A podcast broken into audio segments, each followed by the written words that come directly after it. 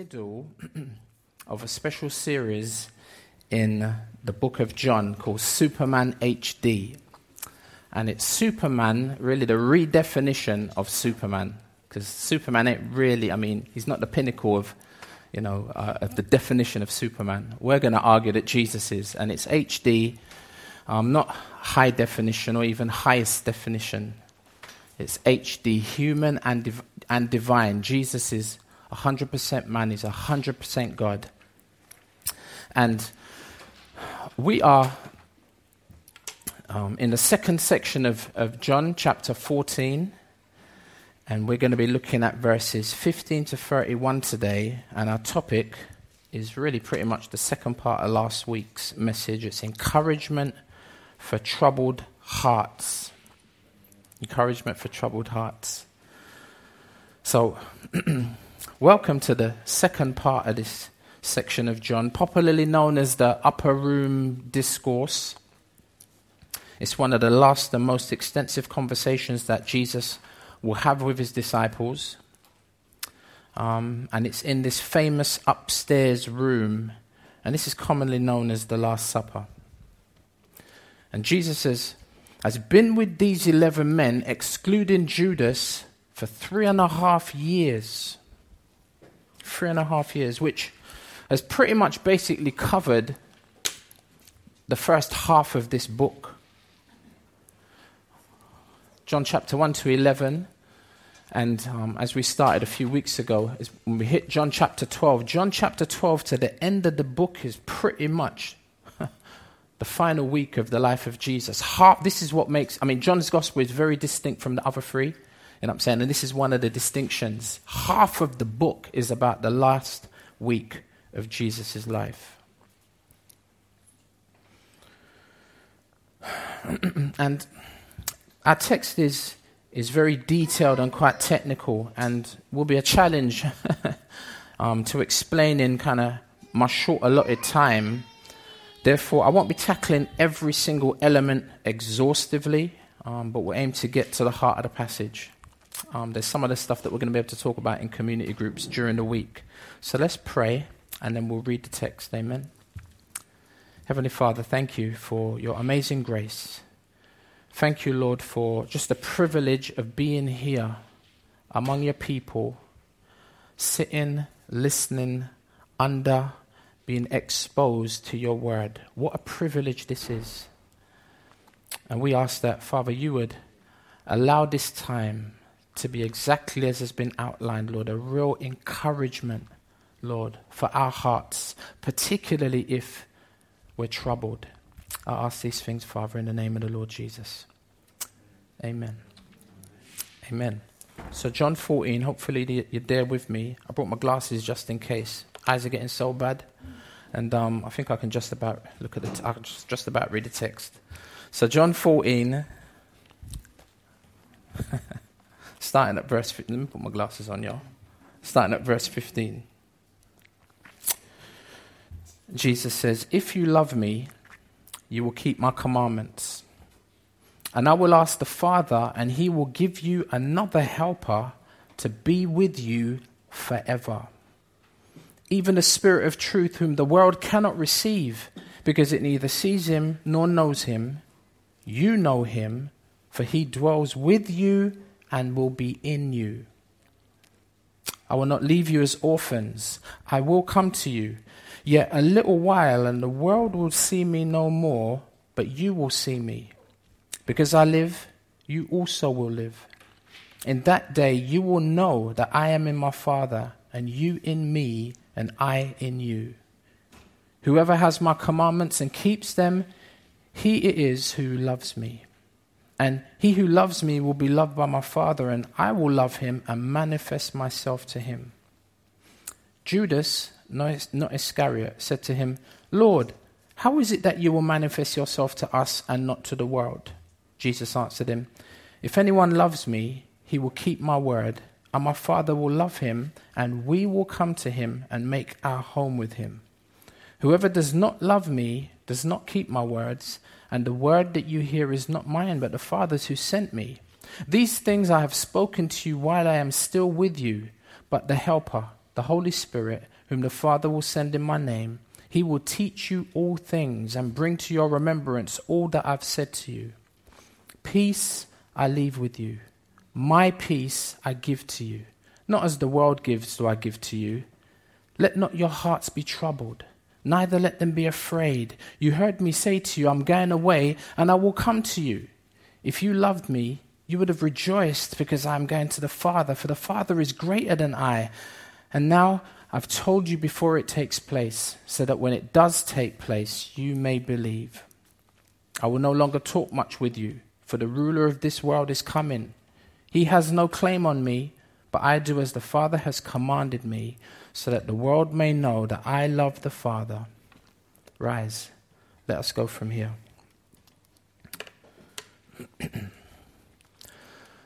Last week we heard that Jesus would be leaving his disciples for the last time, which left them feeling agitated, left them feeling anxious and uncertain. Jesus said to them in verse 1 last week, Let not your hearts be troubled. He then reminded them that he was leaving, but only temporarily, and was actually going away to prepare a place for them and would therefore return to collect them and bring them with him to his father's house. We saw that with reference to, to last week and just a very simple outline of John 14. We saw verse 1 to 6 that Jesus reveals the way to the Father. Remember the classic verse 6 I am the way, I'm the truth, and I'm the life, right? No man comes to the Father except he comes through me. Jesus reveals the way to the Father.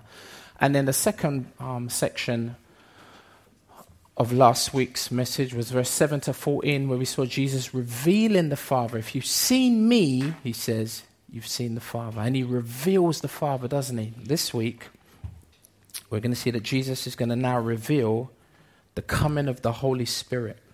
Who would also come from the Father. That's our verses, verse 15 to 31. now, before we jump into verse 15, looking first at verse at verse 12, um, just a few verses before our section, the last set of verses before our section, we see three things.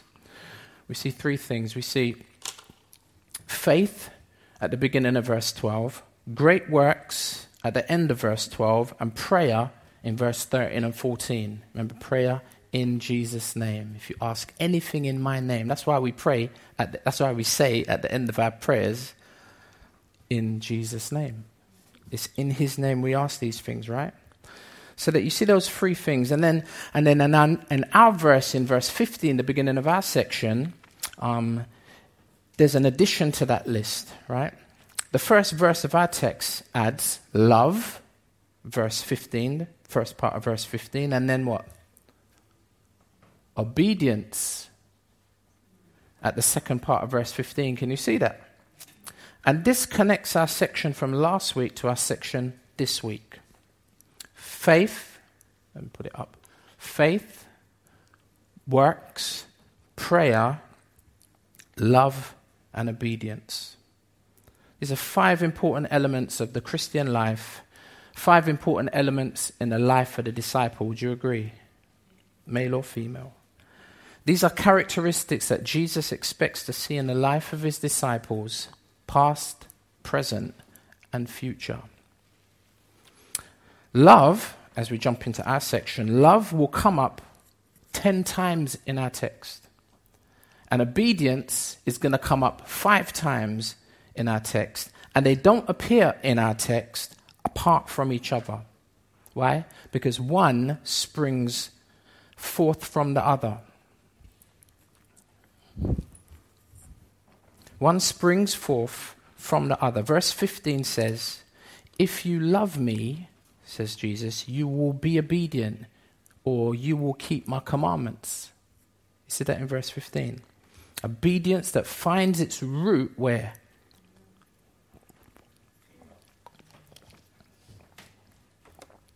Obedience that comes from anywhere other than love is not the obedience that, that Jesus is looking for.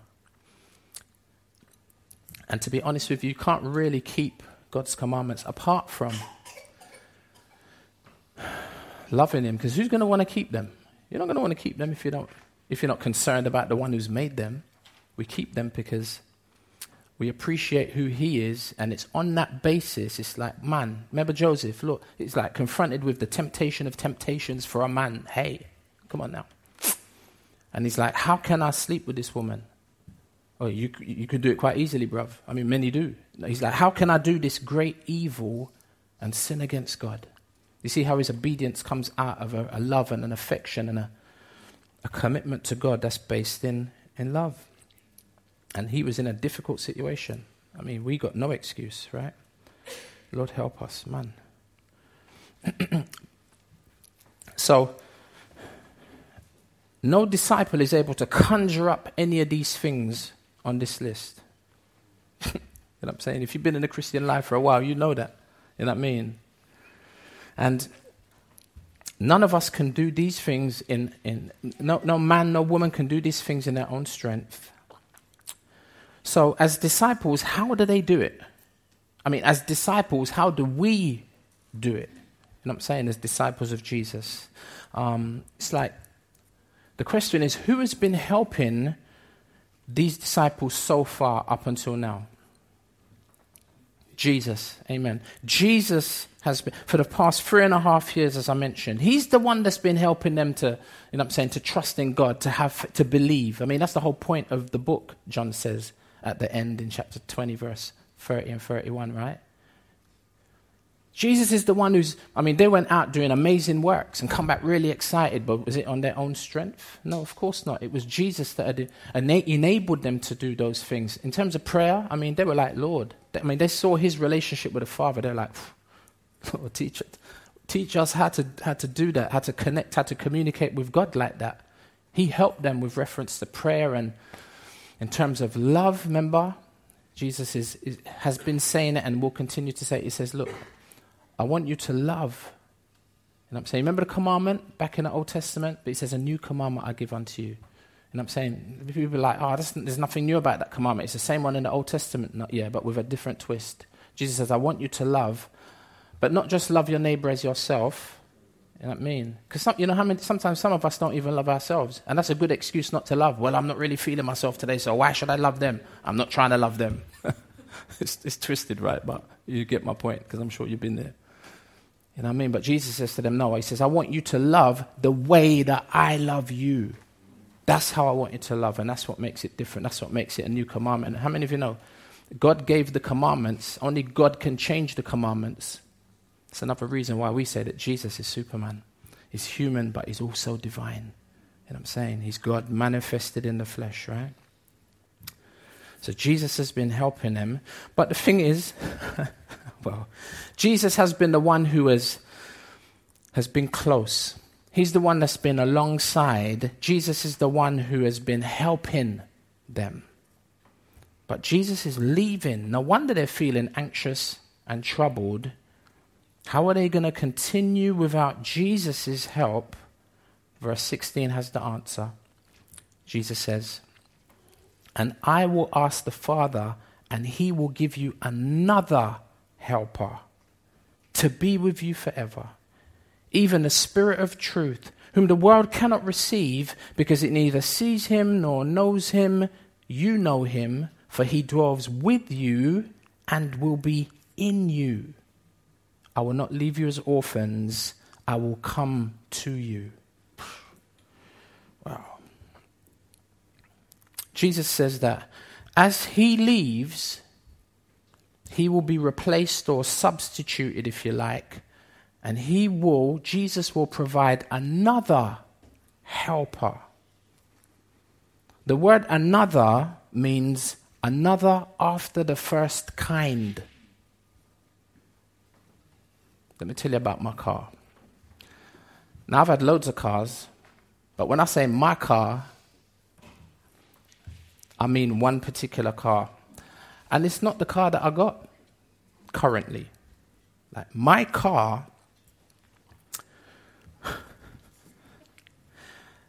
is not like any other car. Like this car since I sold this car, right, and I was tempted, I thought, should I show you a picture of the car? And I thought, mm, I don't want it. you know, I'm not even bothered about you. I'm worried about my own heart. Like, oh my gosh, this car. You know what I mean? But yeah, I, I, I, I, I submitted to the temptation. Here's the car. This car, yeah. some of you remember that car. It's like since when I sold it, since I've sold it, I've never seen another car like it. And and trust me, when I'm driving down the road, like if you're a man or even if you're a woman and you've got a thing about cars, you can't help but notice cars, right? And um, I'll be driving down the road, and, I, and I, I, every time I see a car that looks like this, ask my son, my wife, my, do- ask my daughter, ask anybody. As soon as I see a car that looks like my old car, I'm like, oh, my old car. And I never see a car like my one. And it was a Mitsubishi Pajero, freely a V6 petrol. Blue over silver, leather interior. And I had converted it, it's a 3 litre V6, I converted it to LPG so it ran on liquid petroleum gas. And if you know anything about that, it's actually half the price of petrol, and it still is. And it's widely available. Look, see, my car, I've never seen anything like this. You know I'm saying? I've seen ones that are close, ones that are kind of similar. You know I'm saying? Same color, but they're diesel and not petrol. And it's like, you'd be like, come on, Robert. It's like, it's, it's got a steering wheel, it's got four wheels, it's, it's got seven seats. It's, it's just a car. No, it's not. No, it's not. It's not. I've had a few cars since then, and not the same, actually, even more newer and fancier. You know what year that car is? If you know anything about your number plates, is it a number plate? Car was made in 1993. The car is 22 years old. Listen. It must be because I'm getting old, innit? You'd be like, oh, he's getting old, classic cars and all that. The car drove like no other car I've ever had. So, and you, you were like, oh, so, so like, you're going on, why, why did you, you're going on about this car? Why did you sell the car? Talk to me afterwards, yeah? I ain't got time to tell you now. It's a long story. It's a good story, but it's long. I can't tell you now. But what's my point? And I was talking to Brent this week. Like, Brent's looking for a car. Is he in here? I'm not sure if he's in here. Yeah, Brent's looking for a car, and someone must have said, oh, yeah, speak to Pastor Robbie. Apparently knows a few things about cars a small amount about cars. I just had loads of bad experiences. That's what it was.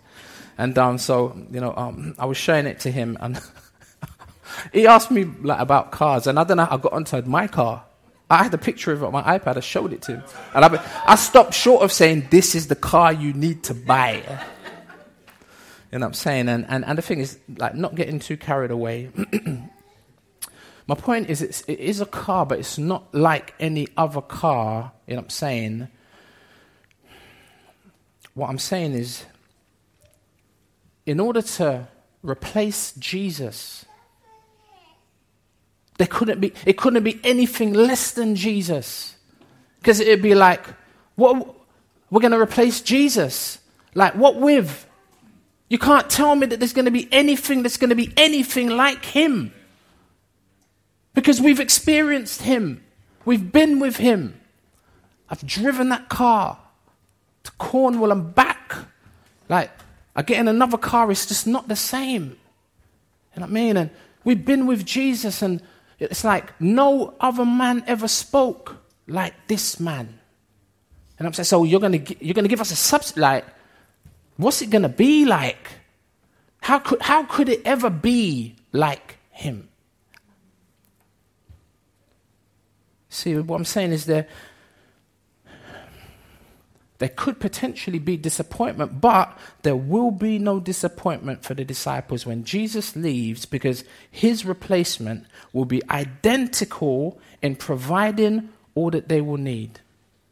It's going to be just like having Jesus around. See, the word helper is parakletos in Greek, and it means one who comes alongside to help, an advocate a, a counselor, a comforter. And it would actually be better for the disciples, not that the Holy Spirit is better than Jesus, notice. How long will this helper assist these needy disciples at the end of verse 16? How long is this new substitute helper going to be? Thank you, Mark. He's, this new substitute is going to be with them forever. You see how already it's beginning to get better? And notice, he is a person. He is called the Spirit of what? Just want to make sure you're with me. He's the Spirit of truth. And he seems to be just like Jesus, who was referred to earlier, as I mentioned in verse 6, as who? The way, the truth, and the life. Hmm. This person seems like he's a bit like Jesus. Very similar, but at the same time, very distinct. In verse 26, referring to the same person, he's called who? In verse 26, this Spirit of truth. If you can jump down. You got a paper Bible, it's easy, isn't it? But two twos, you touch the screen, you go to some next app. You know what I mean? Verse 26, can anybody tell me? Some people, some, someone's got advocate, helper, right? What else? Huh. Well, verse 26, referring to the same person, he's called the Holy Spirit. See that? The Holy Spirit a powerful, personal, invisible, spiritual presence that will replace Jesus' physical, visible presence. In Acts chapter 16, verse 7, because he's so much like him, Luke calls the Holy Spirit the Spirit of Jesus. Because he's so much like him. This person called the Holy Spirit is actually the third member of the Godhead, the Trinity. And we get to we get to meet him right from the very beginning of the Bible. Genesis chapter 1 In the beginning, God created the heavens and earth. The earth was without form and void, and darkness was over the face of the deep, and the Spirit of God was hovering over the face of the waters. And let's be reminded that without Jesus, without God the Holy Spirit, we can do none of the things that we saw on that list a little bit earlier. Without God, we can do what? We can do nothing, and we're going to be reminded of that in the next chapter when we come to it. And notice, He is the Spirit of truth as opposed to the Spirit of error, as referred to in other parts of Scripture. And therefore, He cannot be received by a certain category. He cannot be received by a certain group. Six times in our text, there are references to the world. To the world. And it was a bit difficult because they come up at different points. And I was saying, like Jordan was asking me, Dad, how's your study going last night? I was like, wow. If you ever see my notes in terms of trying to make sense of the text, there's like scribbles all over the place and lines all over the place. And you see the world keep, kept coming up in the text. And I was like, how do you tackle this? Do you have to keep coming back to it every time we come to it? And, and I thought, nah. But we can't ignore it, and I don't want to spend too much time on it. But the world, I suppose, if you like, it's a code word in the Bible for the unbelieving community, which how many of you know every single one of us, bar none of us, was a part of? We're familiar with that community. You know I'm saying? We're familiar with that that group. And, and, and the text says that God loves the world. Remember, we saw that a few months back in John chapter 3, verse 16. But the world is in enmity with God, it's at odds with God, isn't it? Weren't we? But those who have been saved out of the world, the text says the Holy Spirit comes to live with and in them. Look how well taken care of the disciples are. God will be nearer to them than ever before. Not just with, but in them. Now that's unprecedented, meaning this ain't happened before. And there's more. Look at what Jesus says in verse 18. It's amazing. He says, I won't abandon you. Verse 18, he says, I will not leave you as what? As orphans, I will come to you. Orphans. Did you know, in terms of adoption versus natural birth parents, right? Guess which one of those two groups statistically have the higher percentage of abandonment? Adoptive parents or natural parents? It's not a trick question. And even as you begin to think of it, you're like, whoa, natural. Natural parents tend to abandon their children more so than adoptive parents, and the adoptive parents are not the biological parents. It's deep, isn't it?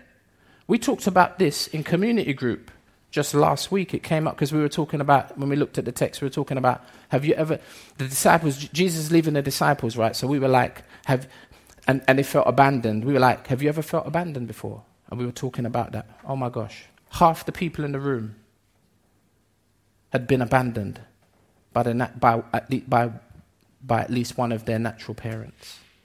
And it's like we're living in a, a terrible time, aren't we? Surviving the absent father, the dad that should be there but isn't. 24 million children live in biological father absent homes. Now, that's just in the States.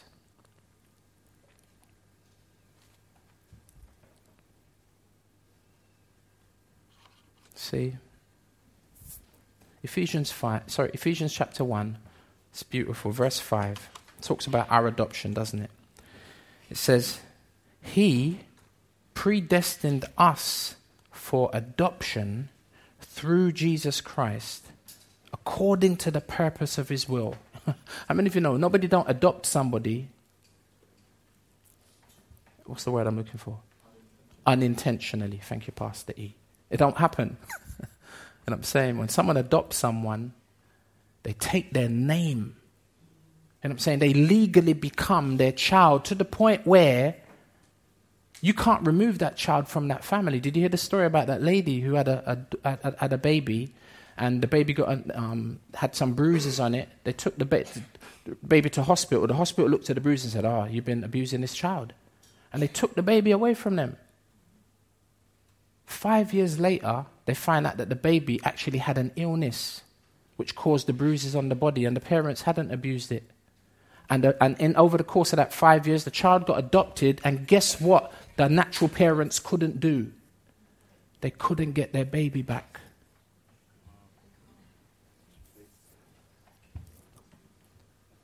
So when, so when God says He adopts you into His family, it's one of the it's, it's, it's, argue, it's arguably one of the most beautiful doctrines in the Bible, the doctrine of adoption. Who's the brother that wrote the book? It might come back to it might come back to me later. I thought it came back to me, then it went again. The fatherhood of God and the adoption of God Jesus says, Listen, you don't understand how I'm committed to you. And sometimes we don't understand that, do we? And we struggle, don't we? And possibly because of bad example of a father and so on. Maybe even we ourselves are bad fathers. And we're like, man, if I'm like this and I'm really trying, you know what I mean, but I flop so horribly, I can't even I can't begin to understand and appreciate how God is so consistent when I'm so un- inconsistent, let alone those who don't even care.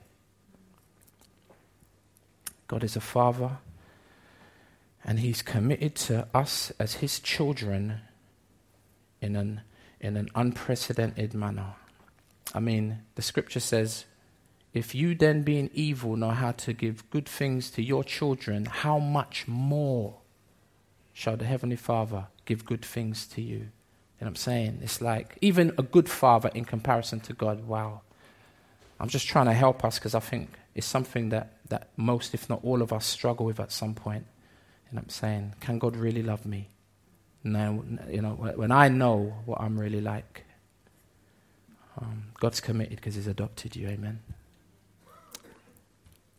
There's absolutely, Jesus says, I will not leave you as orphans. There's absolutely no need for the disciples to be worried, anxious, or discouraged. Don't let your hearts be troubled. Verse 19, Jesus says, Yet a little while, and the world will see me no more, but you will see me. Because I live, you also will live. In that day, you will know that I am in my Father, and you in me, and I in you. This is a repetition of what Jesus said last week in verse 7 to 11 about his incredibly close relationship with the Father. How do you explain the closeness? well, I'm in him and he's in me. There's one way. I don't understand it, but I understand how it describes the closeness of the relationship. Verse 21, Jesus says, Whoever has my commandments and keeps them, he is it he it is who loves me. There's a second reference to this love and obedience that comes as a result of relationship. Jesus loves the Father and therefore obeys him, right? Illustrating his deep relationship to the degree of being in the Father. See? And Jesus amazingly invites his disciples into this same intimate type of relationship, which results in them also being loved by the Father. In similar fashion to Jesus being loved by the Father. Can you see once you're invited into this relationship, it's not even fundamentally, immediately about the commandments. That comes up secondarily but primarily, it's about being in relationship with God. And then, once in this, in the wonder of this new, amazing, undeserved relationship, it's from that point you look at sin. You look now at doing anything that would contradict that relationship, like, whoa. You look at sin from a different point of view. You look at it from a different perspective. You look at it now on the basis of relationship because you're in the Father. You're in Jesus. And we'll see in a minute that He's in us wherever we take Him. And many of you know sometimes we take Him to some places that literally and metaphorically. There's a, this second reference to love and obedience. Um, look at the middle of verse 21. I think that's where we're up to. And he who loves me, right, and, and will keep my commandments, will be loved by my Father. And I will love him and manifest myself to him. Verse 22 Judas, not Iscariot, said to him, This is, this is, this is Judas, who's also known as Thaddeus. And you know, he's like, like everyone like Judas. He's like, I'm Judas, but, but I'm not. I'm not that Judas. Like Judas, Judas, like messed up the name Judas after that point, right? uh, you know anybody named Judas? He's like, I'm not that guy. And he says, Lord, how is it that you will manifest yourself to us and not to the world? How, how, how will you show yourself to us but not to everyone else around us? How, how does that work? Well, through the Holy Spirit, how many of you know the Holy Spirit can reveal something to you and no one else around you know about it. No one else but you. And that without an audible voice, even right here now in this room, the Holy Spirit is able to speak to different ones, each one, all at the same time.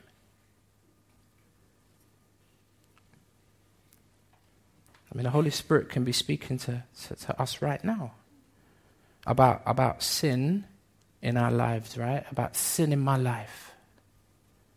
About something that you need to change this week. Like something you need to take back to that shop. I'm just confessing my own sinfulness. Something I've got to take back to TK Maxx. I don't, I don't shop in TK Maxx n- n- like I used to. Lord knows. Lord knows. Thank you, Jesus. Thank you for the victory. You know what I mean? Um, I, I can't lie, I'm tempted because it's my favorite, like clothes shop. For me, you get everything in there. Look, look, I'm, I'm already slipping. Can you see me slipping in there again? you know what I'm saying? You can get everything in there, man. And you get one-aways. You get stuff that no one else ain't wearing and blah, blah, blah. What I'm saying? I don't know. Like, what is the Lord speaking to you about? And that means somebody that you may need to go and visit, somebody that you might need to apologize to, somebody that you, that you might need to forgive, somebody that you might need to call. The Holy Spirit might be speaking about speaking to you about God's will for your life. I mean, so I was thinking just this morning, this really strange thought came to me. And I mean, I could be up here and somebody that knows me and know me from morning, like, could walk in and think, mm, Robert, is that you? is that you? Like up there, preaching, speaking, teaching? You're what? You're a pastor? Really? What, for 12 years? Ooh. And the thought came to me that maybe I might be here, and you know me, in it, Just like they looked at Jesus when he was in, in a temple in Luke, Luke 4, in the synagogue. He's like, yeah, today this scripture is being fulfilled in your hearing. I'm the, I'm, it's me. It's about me. And they're like, what? They're like, what? you're, you're, you're, you're, you're, you're Jesus, the carpenter's son. What do you mean? You know what I'm saying? And, and, and the encouragement that I, I, I, I felt like the Lord might even give to someone today is that in the same way that the Lord can use a joker like me, you know what I mean? He, you might, maybe the Lord could encourage you to feel like, you know what? Lord, imagine, maybe you could use me. You know what I mean? In, in some small way. You know what I mean? And, and, and if that's you, be encouraged. Because more often than not, me, Pastor E, even Pastor P, I saw Pastor P this week, you know. He said, he said, on. He said, big up, man. Give everybody my love. Because Pastor Brian Brodersen came over and we spent the evening with him on Friday. And you ask me, Pastor E, Pastor P. I mean, it's like often we're like, like, what are we doing here? Like, like, what do we think we're doing? You know what I mean? But it's God fulfilling His will by His grace through the power of His Spirit, even in men like us, even in men like the apostles. I mean, who would pick them? No one would pick them, even to the point when they were picked. Those who had the credentials, and I'm saying, been to the, and I'm saying, like, strolled the, the, the, the, the halls of academia, like, been to, you know I'm saying, the Jewish environments of, of teaching and, and higher thinking and higher learning. And they looked at the disciples, they're like, hmm, these guys? Acts chapter 4, verse 13. I'm saying, and they took knowledge that these men, they looked at them and they said, these are ignorant and unlearned men. But it says, they took knowledge of the fact that these men had what? Had been with Jesus. So that's your, that's, that's your only credentials. Well, I say your only credentials, depending on what you're aiming to do. Obviously, you can't just jump up and say, I'm going to plant a church, or we can help you with that. Trust me. but what is the Holy Spirit speaking to you? And I'm saying about? What is he saying to you? What is he hopefully saying something to you even today about Jesus and how wonderful he is? I'm here saying lots of things, but the Holy Spirit is able to speak even between the lines, even the things that I don't say, he says. And that's one of the one of the great things about Jesus leaving, isn't it? Later on in John 16, verse 7 and 8. Jesus says, Nevertheless, I tell you the truth, it is to your advantage that I go away. For if I do not go away, the Helper will not come to you. But if I go, I will send him to you. Be like, Jesus knew they weren't getting it, but he's, he's, Jesus you know, he's excited, even though they don't get it, because he gets it. You know what I'm saying? I, am gonna, the helper will not, he, he can't come to you, but if I go, I will send him to you, verse 8. And when he comes, notice, he will convict the world concerning sin, righteousness, and judgment. And this is what we're talking about what the Holy Spirit is able to do. The question is who will respond to the conviction of the Spirit? The issue of obedience is massive, isn't it? Look, again, verse 23 Jesus answered him. This is Judas, right? Thaddeus. He says, If anyone loves me, he will keep my commandment. They've used another word here. They will, they will keep my word. Again, love and obedience. Obedience that springs forth from love. And my Father will love him, and we will come to him and make our home with him. But on the contrast, on the contrary, whoever does not love me does not keep my words, and the word that you hear is not mine, but the Father's who sent me. so, verse 18, I will come to you. Verse 19, yet a little while you will see me. Verse 21, I will manifest myself to him. Apart from a mystical spiritual visitation, which does happen from time to time in the book of Acts, right, where the apostles or the disciples even get these mystical visions, you know what I'm saying? Peter, do you remember, is visited by God when?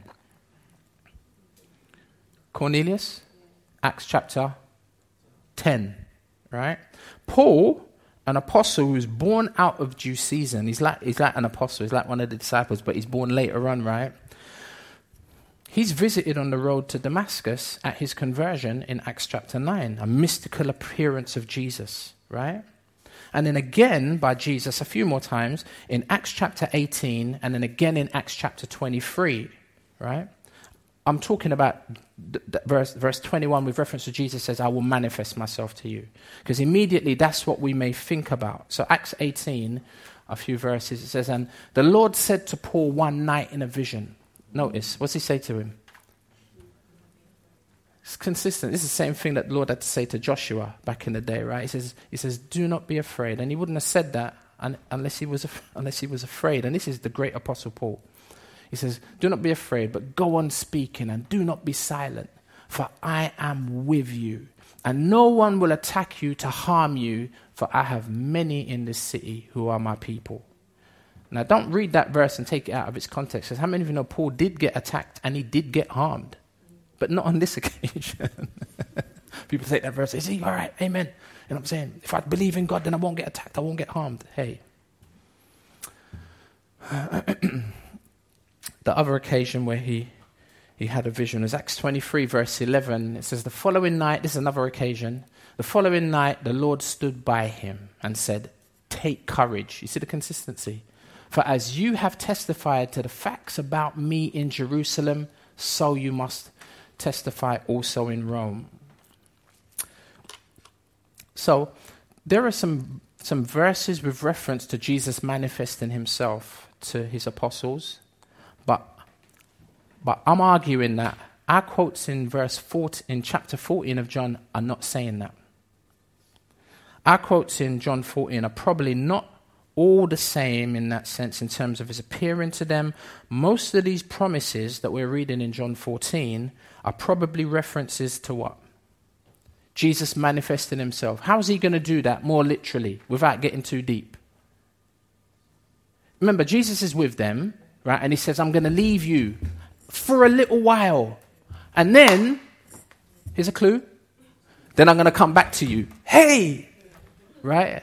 So, possibly what he's talking about is the crucifixion and the resurrection and the fact that in a little while he's going to come back and he's going to see them again. You know what I'm saying? And um, Jesus will see the 11 again, literally in a little while, and manifest himself to them then. And because Jesus conquers death at the cross, his disciples can now also conquer death.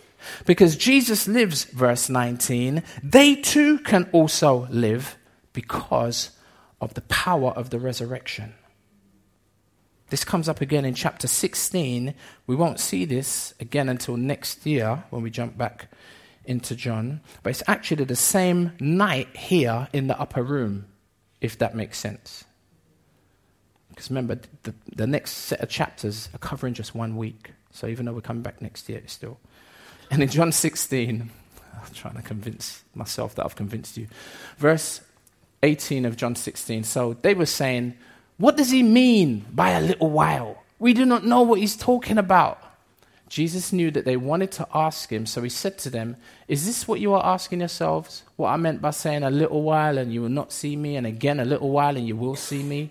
Truly, truly, I say to you, you will weep and lament. And they did, particularly Peter. But the world will rejoice, right? Remember, the world that's in opposition to him. You will be sorrowful, but your sorrow will turn to joy. Now, fast forward, this is prior to the resurrection. Fast forward to, the, to after the resurrection, and I hope I'm not spoiling it for you, spoiling the film, the series. Of course, I'm not. You've got a Bible in it, you can read it if you want to. John chapter 20, um, verse 19 to 20. On the, on the evening of that day, the first day of the week, the doors being locked where the disciples were for fear of the Jews, Jesus came and stood among them and said to them, peace, be, be, shalom, peace be with you. When he had said this, he showed them his hands and his side. Then the disciples were what? They were glad when they saw the Lord. Because he'd already told them that your sorrow will be turned to joy. Here it is, right? At the realization of the resurrection, the resurrection changes everything, yo. Remember back in chapter 2, verse 18 to 22, earlier in this book. So the Jews said to him, What sign do you show us for doing these things? And Jesus answered them, Destroy this temple, and in three days I will raise it up. The Jews then said, It has taken 46 years to build this temple, and you will raise it up again in three days. Ha, ha, ha, ha, ha, right? But he was speaking about the temple of his body. Verse 22 When therefore he was raised from the dead, his disciples remembered he had said this and they believed the scripture and the word that Jesus had spoken. See that? But it cannot be denied. Just add this as we, as we move on. It cannot be denied that Jesus' promise to make a home with the believers is something mystically experienced by Christians throughout the centuries following, even up to and beyond our lifetime. You know what I mean? I don't know if that if, if, I, if, if that nuance was clear. Jesus will make his home in you, in me, if we love him and keep his words or keep his commandments. Verse 25 of, of, of John 14. These things, Jesus says, I've spoken to you while I am still with you. Here we come back to the theme of departure, right? Jesus is leaving. And almost immediately upon leaving, what does Jesus do? Just days after the resurrection, Acts chapter 1 says, And while staying with them, he ordered them not to depart from Jerusalem, because here comes an unprecedented, you know I'm saying, um, experience, but to wait for what? The, he's already mentioned He's going to send them the Spirit who's going to come from the Father, he says, but to wait for the promise of the Father, which he said, You've heard from me. Back in John chapter 14. for John baptized with water, but you will be baptized with the Holy Spirit not many days from now. Amen. Wow. Verse 26 of our text, as we move on, Jesus says, But the Helper the Holy Spirit, who the Father will send in my name. Can you see how this was fulfilled just after the resurrection? Here's another promise fulfilled primarily during the time of the apostles. The Holy Spirit, notice, He will teach you all things and He will also do what? Bring to your remembrance all that I have said to you. We have to, we have to make sure that we get, we, we get the immediate um, understanding with reference to what is being said and why it's being said and to whom it's being said. You know what I'm saying? Because we can quickly take verses like this and apply them immediately to ourselves. Now, I suppose I'd like to make just two points here. One, this does relate to us in our time, but to a lesser degree. How many of you tried to read the Bible when you first got saved? Right? Well, try to read it, but did you understand it? I know I, I know I didn't before I, before I became a Christian, you know what I'm saying? And um, I couldn't make head or tail of the scriptures. Just used to read the Psalms, you know what I mean? Because they used to bring a little bit of comfort somehow, some way. Some of us are still trying to understand the Bible, right? or at least to the point where we can teach it. And even when you do understand the Bible to a degree, you also have to memorize it. Because in order to recall it, you need to have had read it first. How many of you know the Bible, like, it doesn't, the words don't crawl into your ears and then into your brain while you sleep, right? Like, we got to read this. And um, it's a challenge, isn't it? And so when you read it, when you expose yourself to it and you have some kind of understanding of it, and then you begin to try to memorize it, and at that point in time, I would definitely agree the Holy Spirit will help us and remind us of the things that we've read and the things that we've understand so that when we try to communicate, you know I'm saying, we're not standing there going, um, um, um. So there is an element of help that we get from the Holy Spirit in that sense.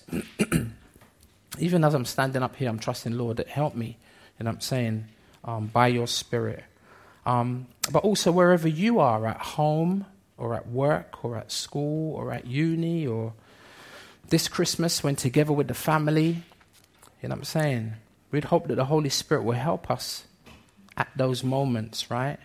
In a similar way to what we see here today. But as far as this text is concerned, the primary point is, as we saw earlier, the disciples really struggled to understand much of what Jesus taught. We saw so many examples of that even today, where they don't get it, right? But here, they had the promise that one, not only would the Holy Spirit teach them what Jesus meant when he, when he taught them, but two, he would also, that is, the Holy Spirit would also remind them of the poignant things that Jesus had said to them so that they could not just recall it, but also record it. And carefully, right? Because their words would, become God's words. Their words would become the Bible. They wrote scripture. And you can see that Jesus, even though he's leaving, fundamentally, the work of the Spirit for them is that he was going to teach them when Jesus was gone what Jesus meant. You know what I'm saying? And he would bring it all back to their remembrance so that they would be able to write it so that we could read it and have it. You know what I mean? So you can see that Jesus, even though he's leaving, this is amazing, right? Watch this. That Jesus has amazing confidence. And, and that because he was trusting f- fundamentally not these 11 weak and inconsistent disciples. Jesus was trusting in the ability of his substitute, the one who is perfect, another just like him, the Holy Spirit. And Jesus had, noticed the whole situation under control. As distressing as it may have seemed to be for the disciples, but especially for Jesus, because how many of you know Jesus was facing his greatest challenge? At this point, Jesus is going to die tomorrow. But notice Jesus' demeanor, notice his air, notice his attitude in verse 27. He says, Peace Peace I leave with you. My peace. I mean, Jesus got some extraordinary peace. And thankfully, he's going to allow it to spill over into their lives. He says, hopefully our lives. He says, Peace I leave with you. My peace, even, even though what I'm going through is a madness. My peace I give to you. Not as the world gives, do I give to you, because the world can't give this kind of peace. He says, Let not your hearts be troubled neither let them be afraid. Listen to this quote, man. The source of my peace must always be greater than the circumstances that seek to rob me of my peace. The source of my peace must always be greater than the circumstances that seek to rob me of my peace. Now, on its own, that quote is amazing. It's a quote by a, a pastor called Damian Kyle, who's a Calvary Chapel pastor in a place called Modesto. I think it's in California. Is that right, E? And um, Damian Kyle. Here's a picture of him. What makes this quote so amazing is that Pastor Damian made this quote subsequent to being diagnosed with terminal cancer. It's, it's treatable, but it's incurable. They can kind of help him for a little period of time, but eventually it's going to get him. Apart from a miracle. You know what I mean? And that, the quote in itself is amazing, but the context of the quote makes it even that much more powerful. And hopefully you'll be encouraged by the fact that Jesus is able to give you a peace, even in the face of what seems harrowing. This is a peace that can only come from God Himself. It's a peace that comes from the Prince of Peace. In Philippians 4, verse 6 and 7, classic verses Do not be anxious about anything. Wow. Nothing, Lord? Anything.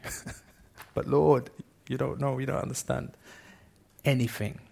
But in everything, as difficult as the situation may be, by prayer and supplication, with thanksgiving, let your requests be made known to God. And remember last week what Jesus said if you pray to Him, He will respond?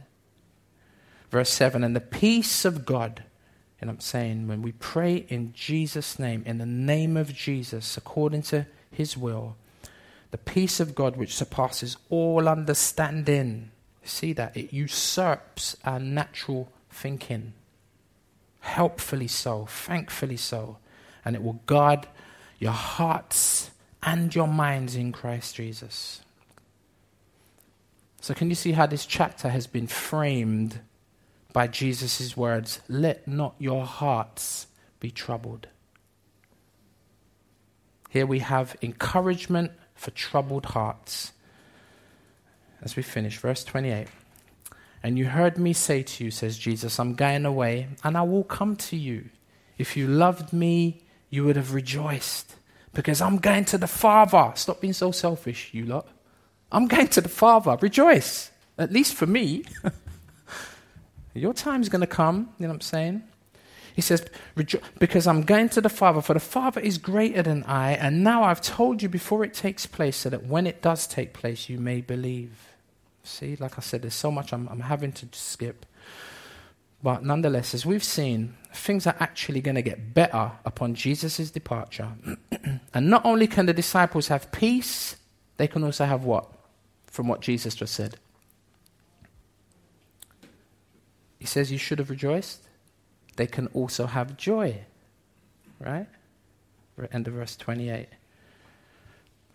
peace and joy. This is great encouragement for troubled hearts, theirs as well as ours. And I'm sure you noticed at the end of verse 28, you're like, oh, Robert, you're not going to get away with not sharing on this one. The end of verse 28, Jesus says, The Father is greater than I. I thought I was trying to duck that one, in it? Jesus says, The Father is greater than I. Jesus, as God, is no less than the Father. But how many of you know in his first coming, Jesus subordinated himself to the Father? Because he came to fulfill a particular purpose. Remember, Jesus is the last Adam. 1 Corinthians 15:45.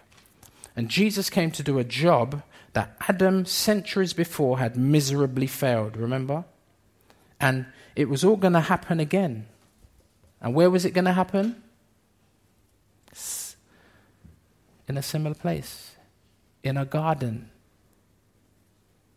And here we have the second only ever perfect man. That's why the Bible calls him the last Adam. And it's last because there ain't going to be another one. He's the second perfectly made man. Right? Jesus came to do a job that the first Adam miserably failed. Can you see the parallel? And unlike Eve, Jesus knew that the serpent was coming to tempt him to sin. But this time, Jesus, the last Adam's fully prepared, unlike the first Adam and Eve, if you like. Eve was in the garden and was completely naive to the serpent's plan. Jesus is about to enter into a similar garden, but he's completely cognizant of the devil's plan, and he isn't going to flop like the first Adam flopped. Jesus, unlike Adam, won't break the commandment and will be perfectly obedient, illustrating his great love for the Father. Verse 30 I will no longer talk, with, talk much with you. Why? For the ruler of this world is coming. See, Jesus knows what going, right? He has no claim on me like he did Eve. He had no claim on Eve. It's just Eve gave him claim, and Adam, right? Like both of them gave over. Jesus, like, but he ain't got no claim on me. Verse 31, but, but I do, and this is why, I do as the Father has commanded me. If it's one or if it's a million commands, I'm going to keep them because Jesus was tested and tempted in all points, yet without sin.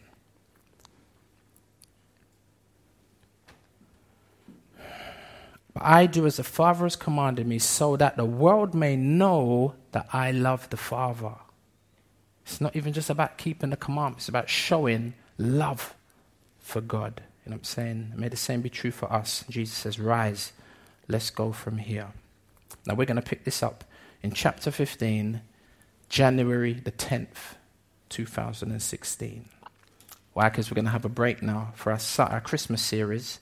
Um, we're doing a series over Christmas called The Great Giveaway. We're going to encourage you over the next four weeks from the run up to Christmas to in- invite family, invite your friends, because we're going to hit Christmas r- like four weeks in advance, running up to, you know I'm saying, the great celebration of Jesus' birth.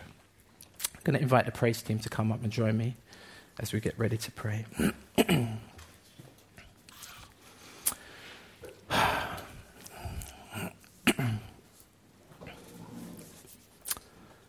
Heavenly Father, thank you. Jesus said, You trust in God, trust also in me. Jesus said, Father, to his disciples at the beginning of this chapter, He says, you, he says Believe in God, believe also in me. Thank you, Father, that Jesus is Superman HD. He's, he redefines who Superman is. He's 100% man. That's why he could do what the last Adam couldn't. And he's 100% God. And Father, Jesus would be separated from his disciples, but only temporarily. And Father, Jesus is going to, he's separated from us, but only temporarily, because in the same way Jesus promised to come back for them, he's, Father, Jesus has promised to come back for us.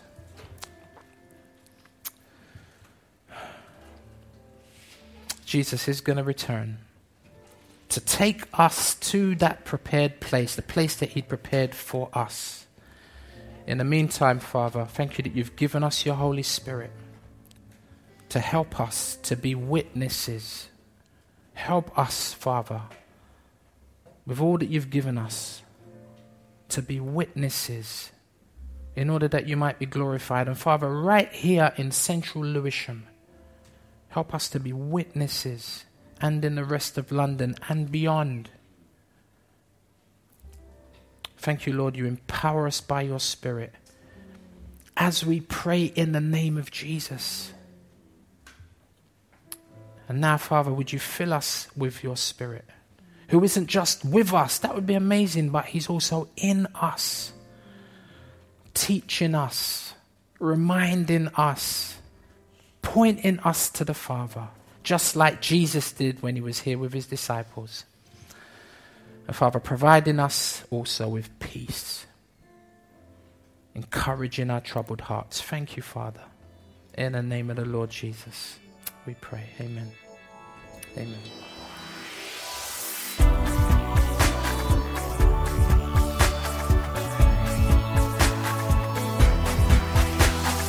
Join us next time for more of God's truth to transform your reality.